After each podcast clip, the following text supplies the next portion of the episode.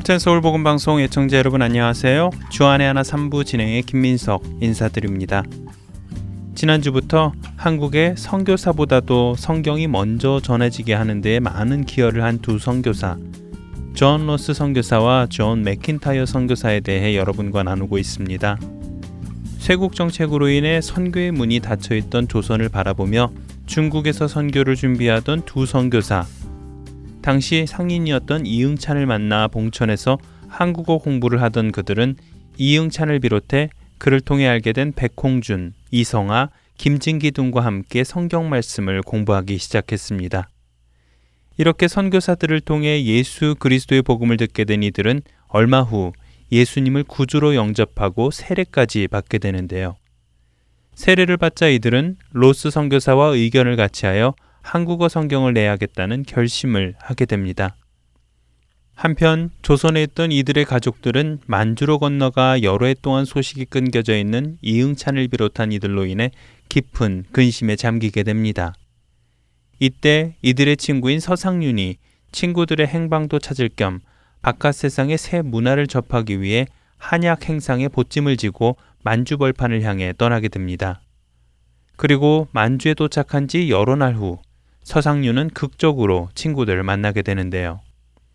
하지만 친구를 만난 기쁨도 잠시 서상윤은 친구들이 조선에서 금지하는 기독교 신자가 된 것을 보고 겁에 질리게 됩니다. 그래서 그는 그들을 피해 하루라도 빨리 그 자리를 뜨려고 하지요. 찬양 함께 하신 후에 이야기 계속 나누겠습니다.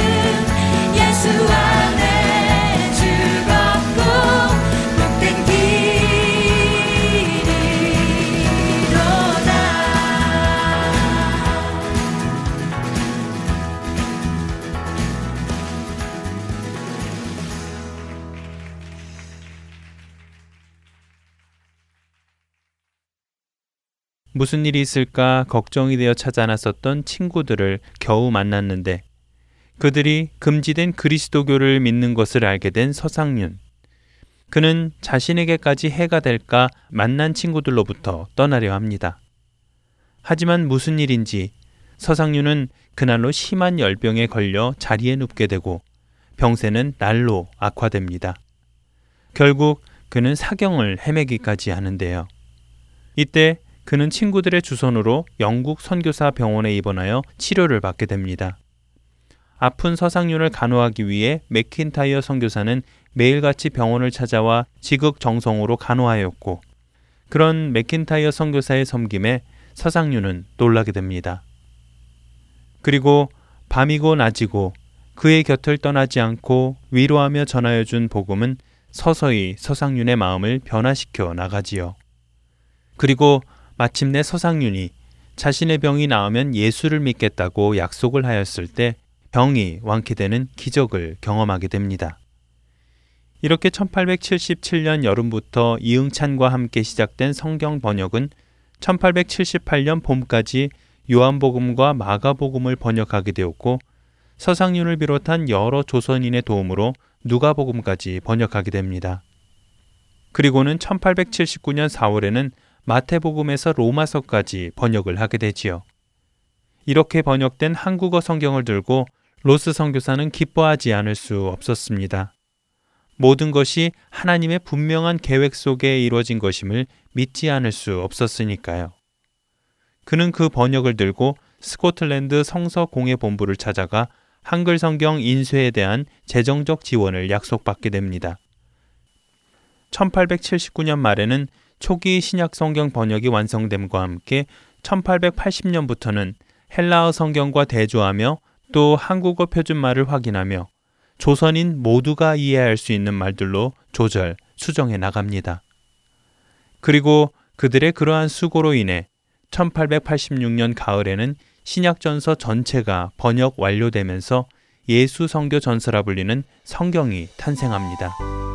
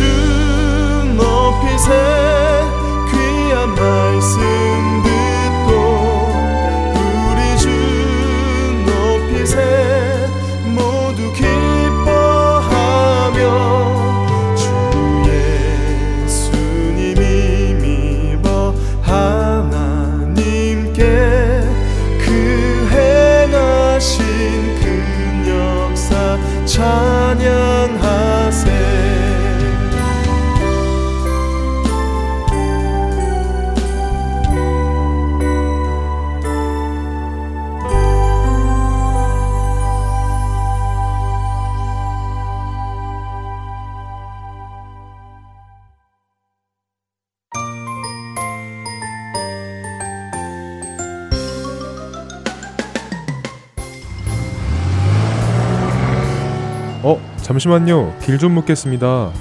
여기서 downtown 가려면 어떻게 가야 돼요? downtown이요? 음, 여기서 10번 후웨이를 타고 가시다가 Central에서 내리시면 돼요. 아니에요. 그것보다는 저 앞으로 가서 Grand Avenue를 타고 가시면 더 빨라요. 에이, 그것보다는 seventeen freeway가 덜 막히죠. 다운타운으로 가는 길은 여러 가지입니다. 그러나 하나님께 가는 길은 오직 한 길밖에 없습니다. 바로 길이요 진리요 생명 되신 예수 그리스도를 통해서만입니다. 할텐 서울 복음 방송은 길 잃은 영혼들을 생명의 길로 인도합니다. 영혼을 살리고 세우는 할텐 서울 복음 방송 홈페이지 www.heartandsoul.org와 스마트폰 앱으로 만나실 수 있습니다.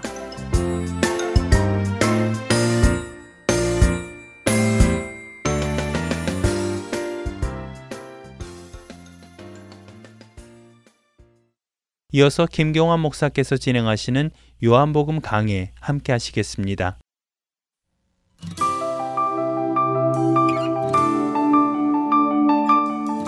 애청자 여러분 안녕하십니까? 예, 요한복음 강의 17번째 시간입니다. 예, 오늘은 요한복음 5장 9절에서 47절에 담겨 있는 안식일 논쟁에 대해서 말씀을 드리겠습니다. 앞서 38년 된 병자가 일어난 사건은 누가 보아도 아주 극적인 예, 은혜의 사건입니다. 그러나 이 은혜의 사건을 보면서 전혀 못마땅해 하는 사람들이 있었습니다. 바로 유대인들입니다.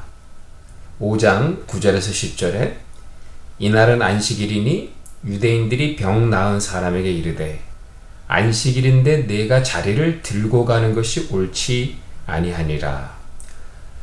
병 고친 그날이 안식일이었다는 것입니다. 그날에는 일을 해서는 안 되는데 자리를 드는 행위는 안식일을 어기는 것이라고 유대인들이 지적하고 있습니다. 자신들이 가진 율법과 규례의 잣대를 가지고 예수님의 행위를 판단하고 있었던 것입니다. 당시 바리새인들이 열심히 공부했던 책이 있는데 율법을 해석한 미시나라고 하는 책입니다. 그 책에 의하면 안식일에 금지된 항목이 39등급으로 나뉘어져 있다고 합니다. 물론 여기에는 물건을 한 곳에서 다른 곳으로 옮기는 일도 포함되어 있습니다. 지금 유대인들은 그 조항을 기준으로 해서 오늘 예수님의 행위가 안식일을 범한 것이라고 판단하고 있었던 것입니다. 예수님은 미시나에 나오는 이러한 안식일에 대한 왜곡된 가르침을 알고 계셨을 것입니다. 오늘 예수님은 유대인들의 그 모순된 가르침을 확연히 드러내기 위하여 어쩌면 일부러 안식일에 38년 된 병자에게 자리를 들라고 말씀하지 않았나 생각합니다. 그렇다면 유대인들의 안식일에 대한 가르침의 문제는 도대체 무엇이었을까요? 오늘 예수님은 세 가지 면에서 유대인들의 안식일의 문제를 지적하고 있습니다. 첫째는 아, 시간대에 문제가 있습니다. 저는 한 선교 단체를 이끌고 있는데 그 단체는 미국에 있고 그 단체가 주로 담당하는 사역지는 동아시아에 있습니다. 그러다 보니 저는 사역의 특성상 어쩔 수 없이 미국과 동아시아를 자주 왕래하면서 선교사들을 돕는 일을 해왔습니다. 그러면서 한 가지 경험한 것이 있는데 그것은 시차를 극복하는 것이 얼마나 힘든 일이구나 라는 것입니다. 강의 원고를 적고 있는 지금 이 시간도 예, 새벽 3시입니다. 어제 중국에서 미국에 돌아와 아직 시차 적응이 안 돼서 이렇게 남들이 잠자는 시간에 이 강의를 준비하고 있는 거죠. 다른 두 시간대를 왕래하며 생활하는 것이 쉽지 않더라는 것입니다. 유대인들과 예수님의 갈등은 바로 이 차이, 시차에서 비롯된 것입니다. 유대인들과 예수님은 두 개의 다른 시간대에 살고 있다고 생각했습니다. 다른 시간대에 살고 있다는 생각이 예수님과 유대인들 간의 갈등을 불러일으킨 것이죠. 예수님은 새 창조가 이미 시작된 새 시대의 시간대에 살고 있었습니다. 그런데 유대인들은 새 창조가 아직 오지 않은 옛 시간대에 살고 있다고 믿었던 것입니다. 시간대에 대한 인식의 차이가 예수님과 유대인들 사이에 안식일 논쟁으로까지 불거지게 만들었던 겁니다. 결국 안식일 논쟁은 서로 다른 시간대를 살아가는 예수님과 유대인들의 시차를 가장 두드러지게 보여주는 사건이 아닌가 생각합니다. 옛 시간대에 사는 유대인들에게 안식일은 어떤 날이었을까요? 하나님께서 창조의 사역을 모두 멈추고 안식을 취하던 날이었다고 생각했습니다. 그래서 그날에는 모든 사람들이 일손을 멈추고 쉬어야 된다고 생각했어요.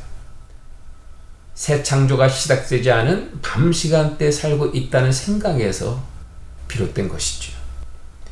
반면 새 시간대에 사는 예수님에게 안식일은 어떤 날이었을까요? 마지막 부활을 정점으로 이루게 될 새 창조의 역사를 알리는 새로운 시간대의 시작이었던 것입니다. 그렇기 때문에 그날에도 창조의 사역을 하는 것이 마땅하다고 예수님은 생각했던 것입니다. 5장 17절에 예수님이 뭐라고 말씀하십니까? 내 아버지께서 이제까지 일하시니 나도 일한다. 라고 말씀했습니다. 예수님께서 말씀하시는 아버지께서 이제까지 해오셨던 일이 무엇입니까? 창조일입니다. 아버지께서 해오신 일이 창조의 일인 것을 어떻게 알아요? 에덴 동산을 보면 압니다. 창세기 1장, 2장에 나타난 에덴 동산은 생명 동산이었죠. 6일 동안 하나님은 세상 만물과 그 만물을 다스릴 인간을 창조하셨습니다. 그리고 제7일 때에 안식일을 선포하십니다. 그 안식일은 하나님께서 창조의 일을 멈추신 날이 아니라 오히려 창조의 일을 완성한 날이었죠. 창조의 일을 완성한 날이었기 때문에 그날 하나님은 생명의 역사를 확장시키는 일을 하셨습니다. 한번 볼까요? 그날 하나님은 에덴 동산을 걸어 다니셨습니다. 나아가서 동물들을 이끌어서 아담에게 이름을 지으라고 명하셨습니다. 그리고 하와를 지으셨습니다. 하나님께서 본래 의도하셨던 에덴 동산의 본질은 생명의 창출이었음을 보여주는 대목 아닙니까? 그렇게 아담도 생육하고 번성하여 땅에 충만하고 정복하고 다스리는 일을 하도록 했던 겁니다. 만약 안식일이 모든 일을 멈추는 날이었다면 타락한 이후의 여자들에게 안식일에는 아이를 출산하는 일을 금지시켰어야 마땅하죠. 하나님은 그렇게 하시지 않았습니다. 안식일은 생명의 역사를 확장시키는 날이었기 때문에 그런 것입니다. 이제 유대인들은 밤에서 깨어나 낮에 일하는 예수님의 창조 사역을 보아야 했습니다. 그러나 그들은 아직도 밤의 시간대에 살고 있었기에 가나의 혼인잔치에서 예수님이 이미 시작한 새 창조의 역사를 보지 못했다는 겁니다. 자, 둘째 차이는 율법에 대한 이해의 차이였었습니다. 출애굽 당시 하나님이 십계명을 명하고 안식법을 주신 배경이 무엇입니까? 그 배경은 분명히 에덴 동산의 창조 환경이 그 배경이 되었습니다. 즉 하나님께서 십계명과 안식법을 주신 이유는 아담이 타락하기 이전에 하나님과 아담이 에덴 동산에서 누렸던 온전한 관계, 그 샬롬의 관계를 회복시켜 주기 위해서였어요. 그렇다면 십계명이나 안식법을 제대로 해석하기 위해서는 생명이 법이 바탕이 된 에덴 동산의 창조 환경을 배경으로 삼는 것이 마땅하죠. 에덴 동산의 창조 환경에 비추어 볼 때 이스라엘 백성들에게 안식일을 주신 목적은 단지 일을 하지 않기 위한 것이 아니었습니다. 출애굽을 한 이스라엘 백성들로 하여금 하나님이 이루시는 창조 사역에 적극 동참하라는 의미가 담겨 있었던 것입니다. 출애굽이 전부가 아니었다는 말입니다. 출애굽을 했으면 이제는 에덴 동산의 생명 역사를 가나안 땅에 확장시켰어야 마땅했다는 겁니다. 바로 이 일을 위해서 안식법을 주셨던 겁니다. 마찬가지로 예수님께서 병자를 낫게 한 사건은 안식일의 본래 의도인 생명으로 충만한 에덴 동산의 환경을 베데스다 연못가에 회복시켜 주기 위함이었다는 것입니다. 안식법을 생명처럼 여긴다는 유대인들이 만들어 놓은 베데스다 연못가의 장면. 그 장면을 보십시오. 병낫기를 원해서 몰려든 수많은 병자들이 지금 천사들이 물을 통하면 먼저 모세의 몸을 담그려고 서로 밀치고 싸우는 힘겨루기의 모습입니다. 또 하나의 그림이 있습니다. 생명의 역사를 확장시키기 위해 이 베데스다 연못가에서 소외된 38년 된 병자를 만나주시는 예수님의 모습이지요. 힘겨루기의 질서에서 완전히 소외된 한 피조물을 찾아와 그를 일으켜 주십니다. 그에게 생명을 허락해 주십니다. 에덴 동산의 회복을 허락해 주셨다는 것입니다. 이 두 개의 그림 중에 과연 어떤 그림이 안식일의 본래 정신인 생명의 역사를 확장시켜주는 모습일까요? 대답이 필요 없다고 생각합니다. 자, 세 번째 차이입니다. 세 번째 차이는 예수님이 누구시냐에 대한 이해가 달랐던 차이죠. 무엇보다 예수님은 안식일을 제정하신 창조주 하나님과 자신은 특별한 관계라고 말씀합니다. 5장 19절에서 20절입니다. 그러므로 예수께서 그들에게 이르시되 내가 진실로 진실로 너희에게 이르노니 아들이 아버지께서 하시는 일을 보지 않고는 아무것도 스스로 할 수 없나니 아버지께서 행하시는 그것을 아들도 그와 같이 행하느니라. 아버지께서 아들을 사랑하사 자기가 행하시는 것을 다 아들에게 보이시고 또 그보다 더 큰 일을 보이사 너희로 놀랍게 여기게 하시리라. 자, 본문은 비유의 형태를 띈 말씀입니다. 비유를 통해서 예수님은 자신이 하는 사역의 모든 능력이 이 apprenticeship, 그러니까 도제 제도를 통해 얻어진 능력이었다고 말씀합니다. 바로 하나님 아버지께서 자신의 능력과 권위를 예수님에게 부여해 주셨다는 겁니다. 당시의 교육은 대부분 도제 제도, 그러니까 apprenticeship에 의해 이루어졌습니다. 제자들로 하여금 스승이 하는 것을 따라하게 하는 것이 이 apprenticeship 도제 제도인데 예수님은 바로 하나님과 자신이 그런 관계였다고 말씀합니다. 그런데 5장 20절에 하나님 아버지께서 행하시는 것을 다 아들에게 보이셨을 뿐만 아니라 그보다 더 큰 일을 보이실 것이다 라고 말씀합니다. 자, 더 큰 일이란 무엇입니까? 21절에 있죠? 아버지께서 죽은 자들을 일으켜 살리신 같이 아들도 자기가 원하는 자들을 살리느니라. 더 큰 일이란 죽은 자들을 일으켜 살리는 일입니다. 그런데 이 문장의 시제를 눈여겨 보시기 바랍니다. 죽은 자들을 일으켜 살리신 가치에서 이 시제는 현재형이면서 또한 존재 동사, 그러니까 present indicative입니다. 자, 그렇다면 한 가지 질문이 들죠? 사실 아버지께서 죽은 자들을 일으키는 사건은 마지막에 이루어질 사건입니다. 그러니까 이사야서 25장 6절에서 8절에 하나님은 분명히 마지막 때 죽은 자들의 단체 부활을 약속해 주셨죠. 죽은 자들의 단체 부활은 아직 이루어지지 않았습니다. 죽은 자들의 단체 부활이 아직 이루어지지 않았다면 당연히 미래형을 써야 하지 않겠습니까? 그런데 오늘 예수님은 미래형이 아니라 존재 동사인 현재형을 사용해서 아버지께서 죽은 자들을 일으켜 살리신 가치라고 말씀하고 있어요. 왜 그렇습니까? 죽은 자를 일으키는 것은 하나님의 속성이었다는 말입니다.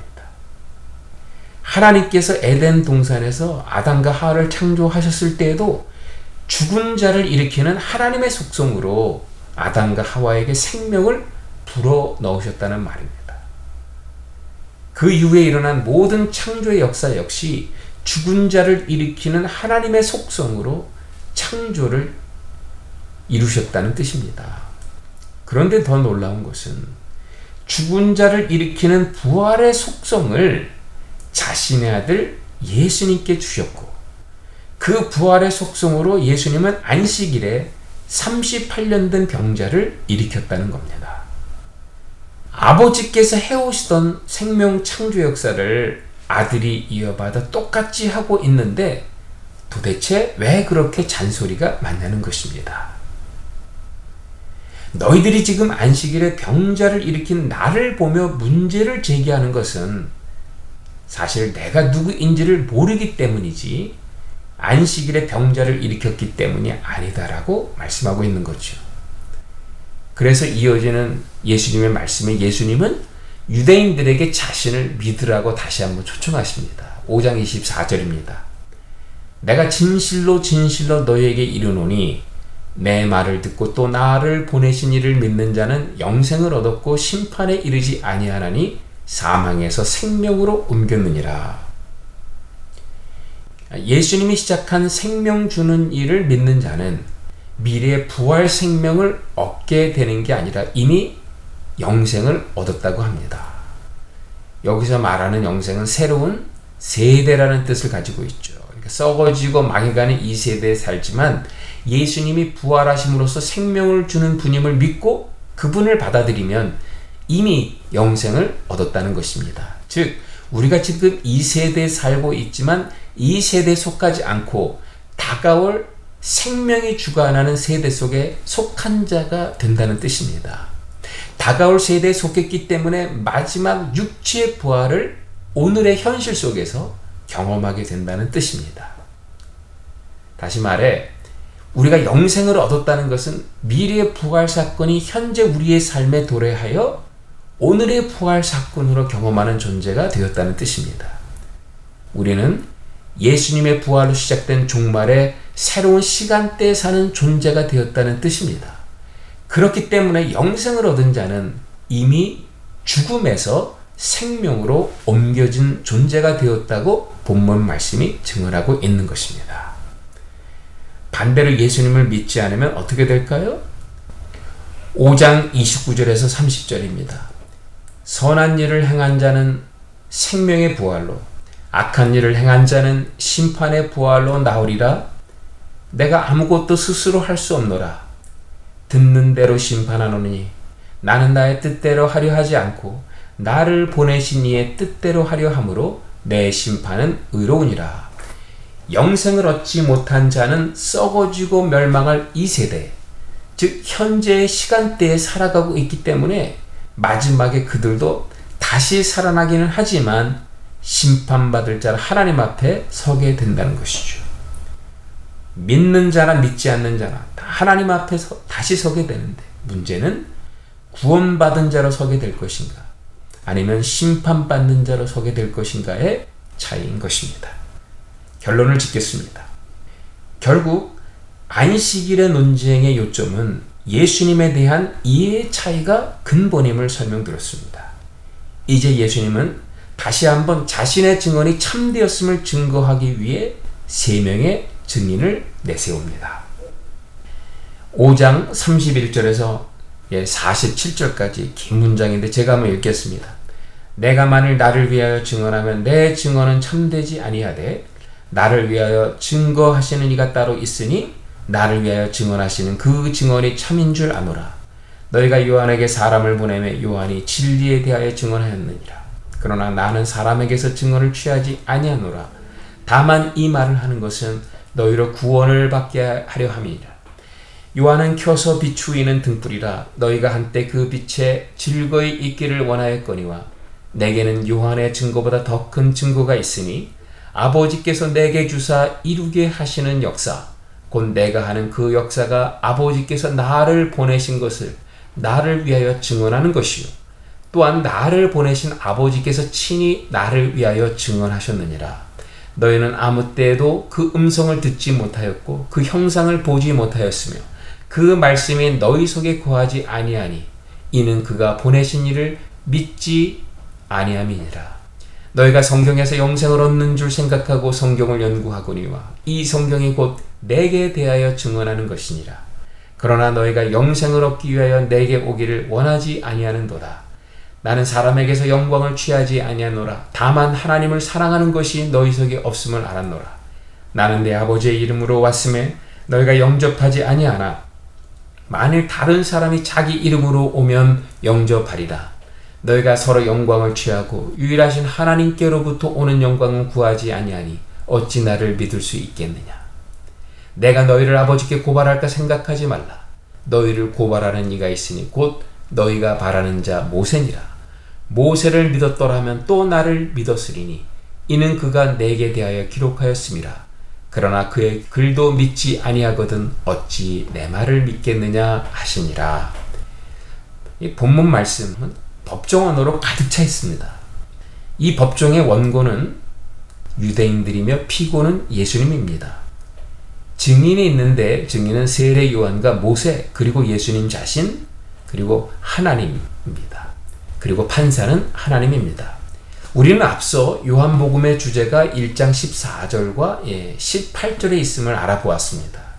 14절에 말씀이 육신이 되어 우리 가운데 거하심에 우리가 그의 영광을 보니 아버지의 독생자의 영광이요 은혜와 진리가 충만하더라.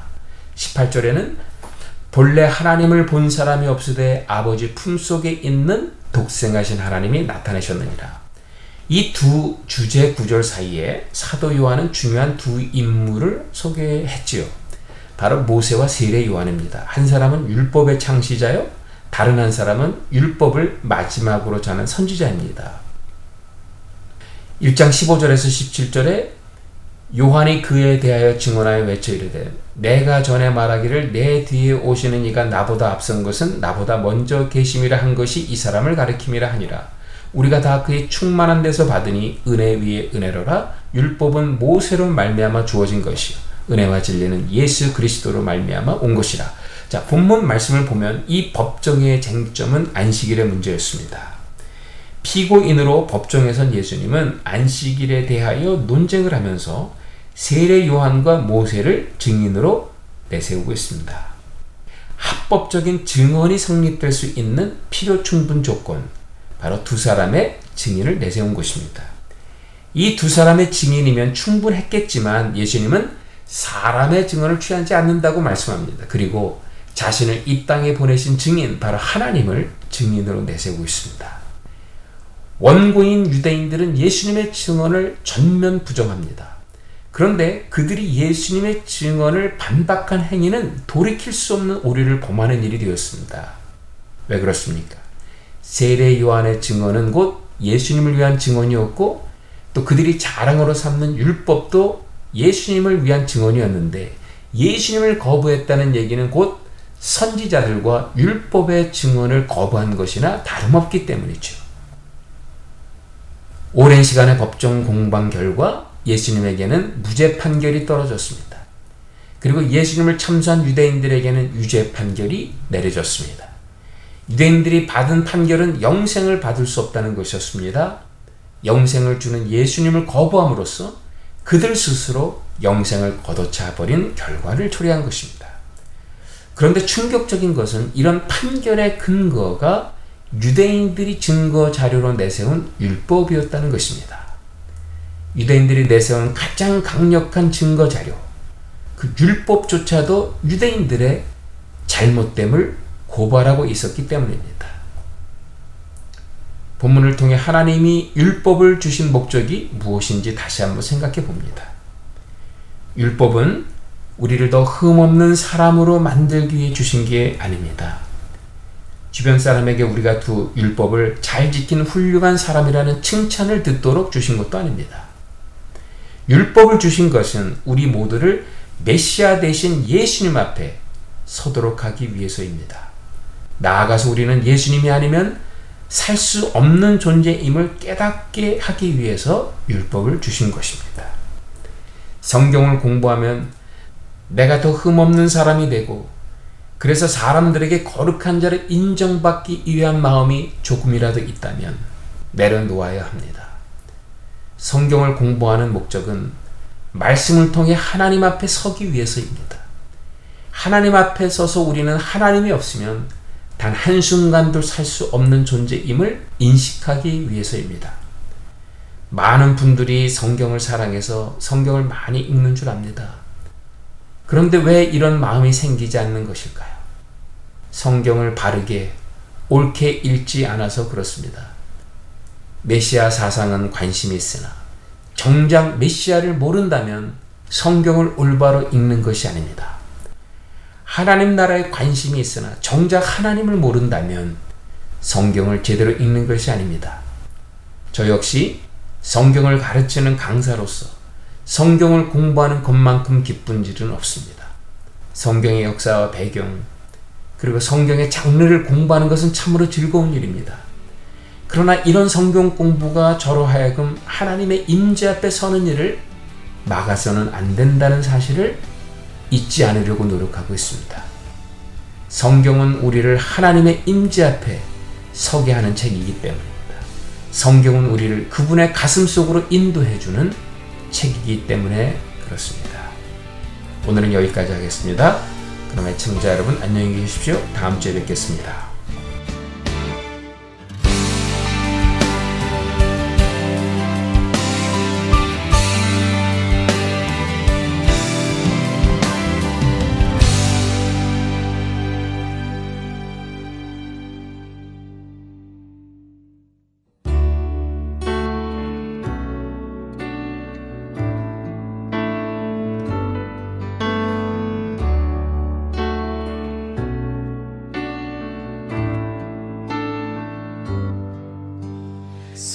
세상 다 변하고 이 삶의 끝이 와도 주 없인 살 수 없네. 주만이 내 영광 변치 않는 진리 주 없인 살 수 없네. 주 없인 살 수 없네. 내 주 없인 살 수 없네. 내 인생의 등대 내 삶의 소망 내 주 없인 살 수 없네.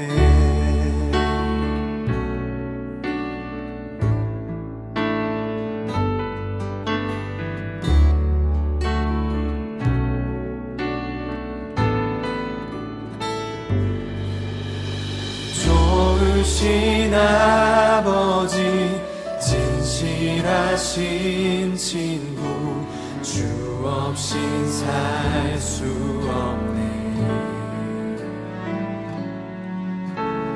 내 소망 내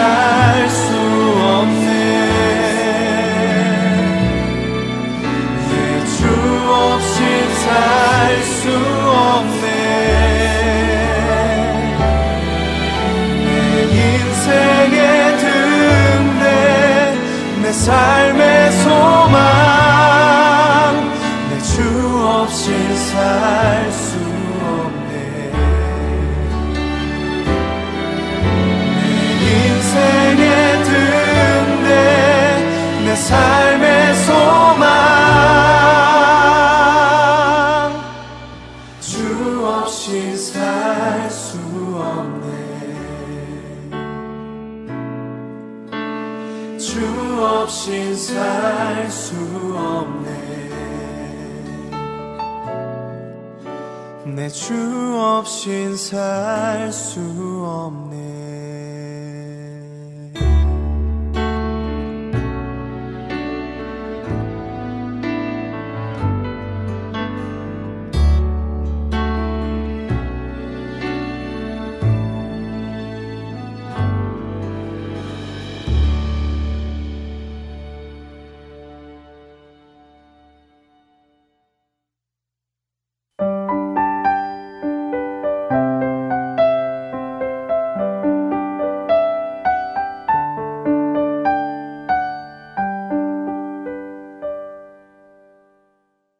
한국 국동방송에서 제공하는 성경의 파노라마로 이어드립니다.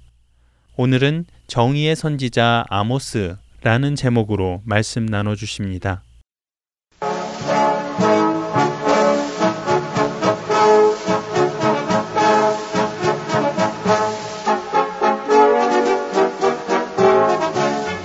성경의 파노라마 성경의 파노라마, 성경의 전체적인 큰 흐름 살펴보고 있습니다. 노우호 목사님이십니다. 목사님 안녕하세요. 반갑습니다. 김성윤입니다.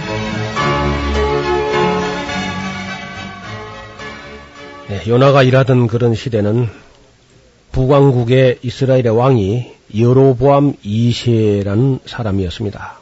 이 여로보암 2세 때는 이제 북왕국에 또 다른 분의 예언자가 파송되었습니다. 한 분은 아모스죠. 그리고 다른 한 분은 호세아입니다. 아모스는 남쪽 유다 나라 사람인데 사명을 받기는 북쪽 이스라엘에 가서 외쳐라. 베델과 사마리아에 가서 외치라. 그렇게 아마 소명을 받았어요. 예로보암 2세는 요즘 말로 하면 아주 훌륭한 정치인이었어요, 사실상. 왜냐하면 경제 정책을 아주 잘 써가지고 네. 아주 부국 강병책을 써서 아주 뭐 나라를 아주 경제적으로 든든하게 세웠기 때문에 요즘 일반 세상 사람들이 볼 때 같으면 좋은 왕이었다 할 겁니다. 그러나 그 하나님께는 아닙니다. 경제만 뭐 부흥시킨다고 좋은 왕이 아니었어요. 하나님을 바르게 알고 또 백성들의 그 진정한 그 영적인 부흥을 위해서 애쓴 사람들만이 하나님께 인정을 받았습니다. 여러보암은 모든 면에 다 좋은 정치를 했다고 보지만은 하나님을 모르게 되니까 결국은 그 역사를 오히려 그 경제적인 부요가 타락으로 가는 길이 된다는 겁니다. 오늘 우리 국민들도 만약에 영적으로 도덕적으로 재무장되지 않으면은 경제 부흥 자체가 사실 겁나는 거예요. 결국은 그 물질이 풍요로워졌을 때 그 물질로서 선한 일을 하는 것보다는 타락으로 네.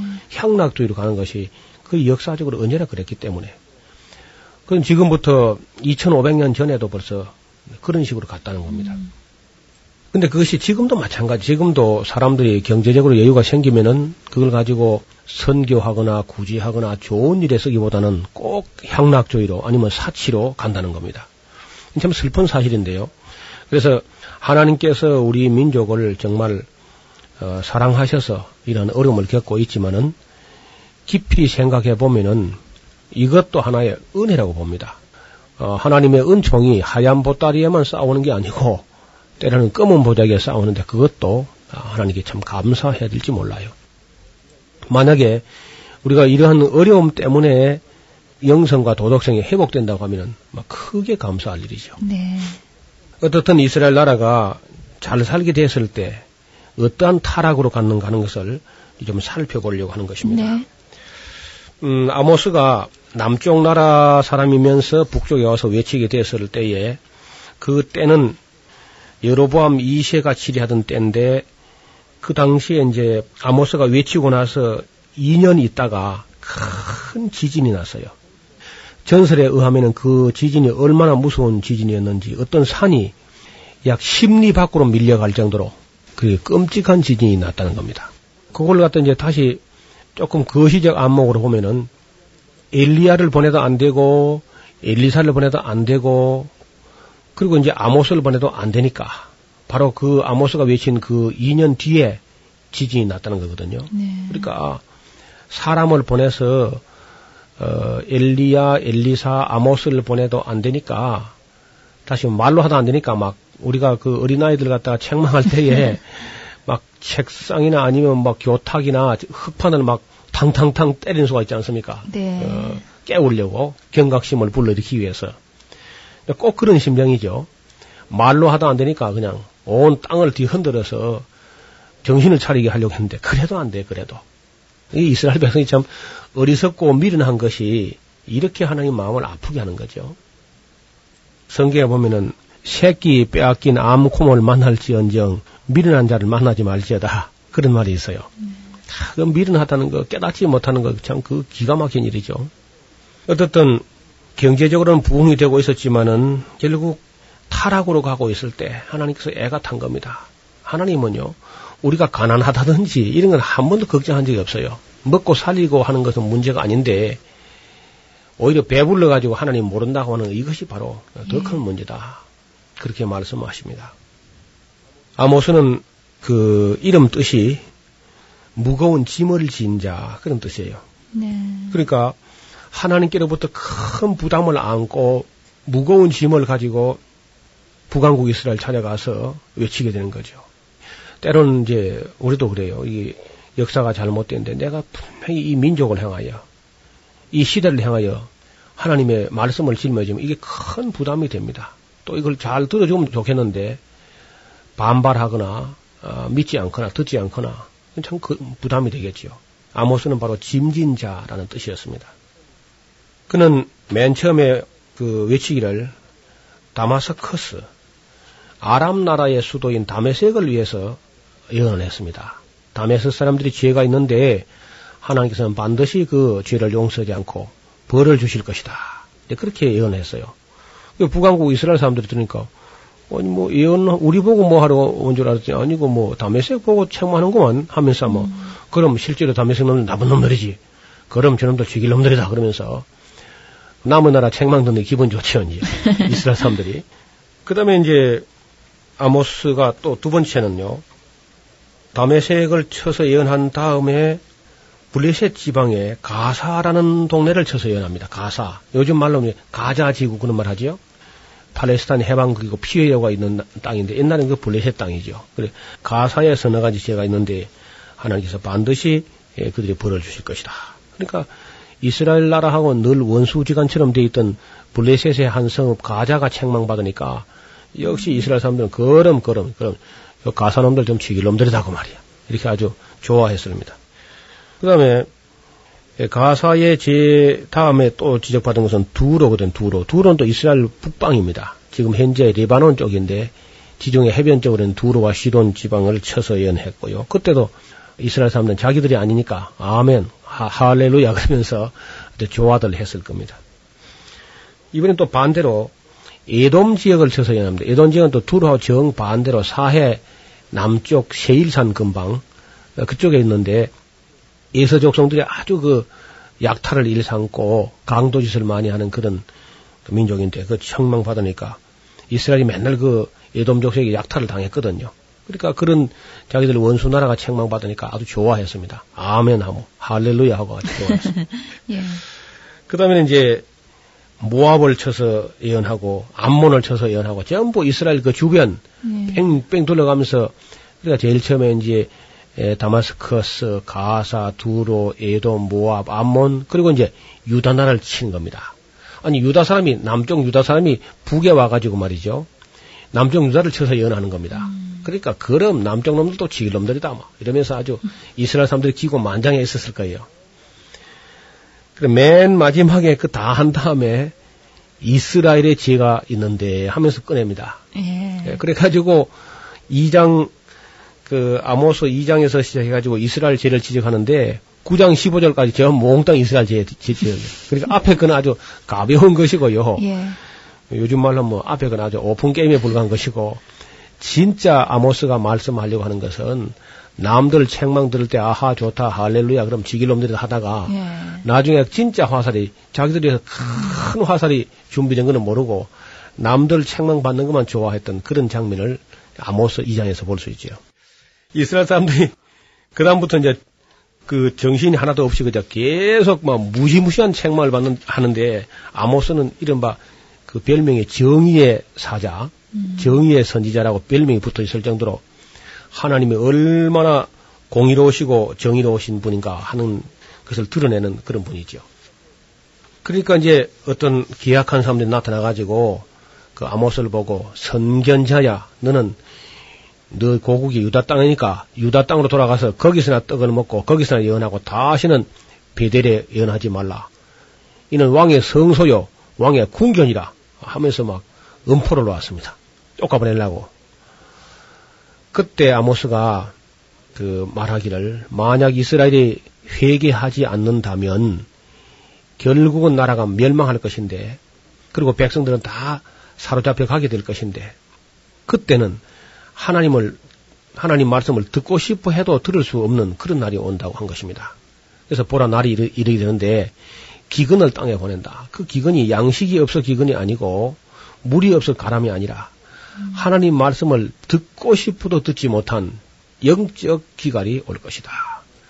다시 말하면 이 아모스하고 호세아가 거의 같은 시대에 예언했는데 이게 마지막 예언자였어요. 예. 이들이 하나님 말씀을 들어볼 수 있는 기회는 이게 마지막 기회였습니다. 그런데 그것도 모르고 어, 여기 떠들지 말고 남쪽 나라 가서 너, 너희 집 밥을 먹고 너희 나라 가서 떠들어라. 그렇게 쫓아보낸 겁니다. 네, 듣기 싫다 이거죠. 그렇죠. 이제 책만 하니까 예. 이스라엘 시대 그 어, 이스라엘의 멸망 직전 아모스 호세아 그 시대의 생활상이란 그야말로 지금 우리가 살고 있는 이 시대하고 너무 똑같습니다. 음. 백성들은 어, 경제적으로 성공한 그것만 바라보고 있었고 영적으로는 아주 무지몽매였습니다. 전혀 하나님을 알지 못했어요. 그러면서 생활은 점점 더 사치해졌습니다. 뿐만 아니라 가난한 사람들은 점점 더 가난해지고 부한 사람들은 그럴 때일수록 돈을 더 많이 벌어요. 그래서 빈익빈 부익부가 아주 크게 달했고 의로운 사람을 은을 받고 은을 팝니다. 예. 가론유다처럼 돈 몇 푼만 그저 받으면은 사람을 파는 그런 시대였어요. 어떤 때는 신발 한 컬레 값만 주면 사람을 살 수 있는 그러니까 돈이 최고고 사람 가치는 떨어지는 예. 이제 자본주의죠 자본주의 물질주의 모든 것을 가늠하는 척도가 오직 오직 돈이었어요. 돈. 예. 예. 바로 이 시대처럼 그렇지 않습니까? 요즘 뭐 경제라는 말을 빼면 이야기가 안 되죠. 예. 그 뉴스 하면 경제가 그냥 그래서 맨날 정치인들 하는 소리가 도덕성 회복이라는 말을 안 하고 음. 경제를 살려야 된다. 경제를 그 경제를 살려가 되는 게 아니죠. 사실상은 음. 그 도덕성이 회복되고 윤리와 영성이 회복돼야 되겠죠. 네. 어, 겸손한 사람이 살아갈 수 없는 시대였고 부자들이 욕심이 끝이 없어서 가난한 사람들의 머리에는 티끌까지 탐을 낸다는 겁니다. 몽땅 다 빼앗아야 직성이 풀리는 그런 시대였습니다. 얼마나 도덕적으로 타락을 했던지 아버지와 아들이 한 여인의 방에 들락날락하는 그런 일도 벌어졌습니다. 가난한 사람들의 옷을 겉옷을 전당 잡고 추위가 와도 돌려주지 않았습니다. 우상의 신당에서 벌금으로 받은 돈을 가지고 술이나 퍼마시고 놀아났습니다. 성직자를 기어이 끌어다가 술을 퍼마셔가지고 타락을 시키려고 노력을 했습니다. 예언자가 예언하면 예언하지 못하게 했습니다. 그리고 궁궐 안에서 포악과 겁탈이 자행됐습니다. 여름 궁전, 겨울 궁전을 따로 짓고 월동 별장, 월화 별장을 짓고 상하 궁전을 짓고 전원 주택을 짓고 온갖 사치와 방탕과 노래방과 가요방 같은 것이 막 늘어나는 그런 태폐한 문화가 창달되었던 것입니다. 그래서 하나님께서 결국은 그 이스라엘 심판을 예언하기 위해서 아모스와 호세아를 보냈던 것이죠. 우리 그 마지막 부분은 다음 시간에 조금 더 연장하겠습니다. 성경의 파노라마 노우호 목사님이셨습니다. 목사님 고맙습니다. 감사합니다. 김성윤이었습니다.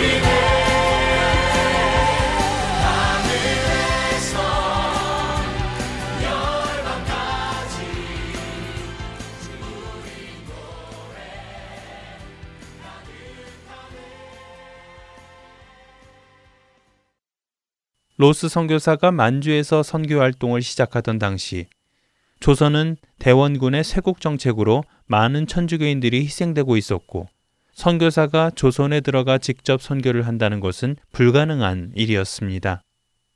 하지만 하나님께서는 로스 선교사와 맥킨타이어 선교사를 사용하셔서 성경 번역을 통한 조선의 선교문을 열기 시작하셨고 조선인들을 그들에게 붙여주셔 성경을 번역하였을 뿐만 아니라 함께 번역에 참가한 그 조선인들을 통해 번역된 성경을 들고 조선에 들어가 성경을 먼저 배포하게 하셨습니다. 이렇게 시작된 성경 출판은 1881년 말에 인쇄를 시작하여 예수 성교 누가복음 전서가 처음으로 1882년 3월에 출간되었고 5월에는 예수 성교 요한네 복음 전서 총 4천부가 출판되게 됩니다. 그 와중에 1882년 5월에는 조선과 미국 간의 수호 통상 조약이 이루어졌다는 것은 하나님의 놀라운 섭리였지요. 예수 성교 전서의 발행 이후인 1891년에는 마태복음 5천부의 발행을 비롯 1893년까지 약 2만 7천 권 정도가 더 발행되게 됩니다. 여러분과 저는 하나님의 섭리 안에서 쓰임 받은 이러한 사역자들을 통하여 예수 그리스도의 복음을 전해 듣게 된 것이며 사망에서 생명으로 옮겨지는 기적을 경험하게 된 것입니다. 이제 이 복음은 우리를 통해 또 다른 자들에게 전해져야 할 것입니다. 예수 그리스도의 생명의 복음을 전하시는 저와 여러분이 되시기를 소원합니다. 구성과 진행의 김민석이었습니다. 여러분 안녕히 계세요.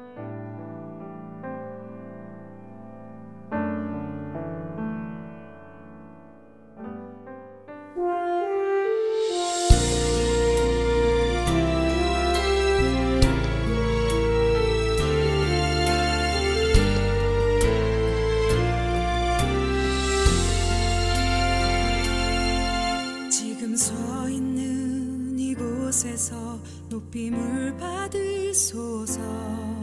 내가 밟는 땅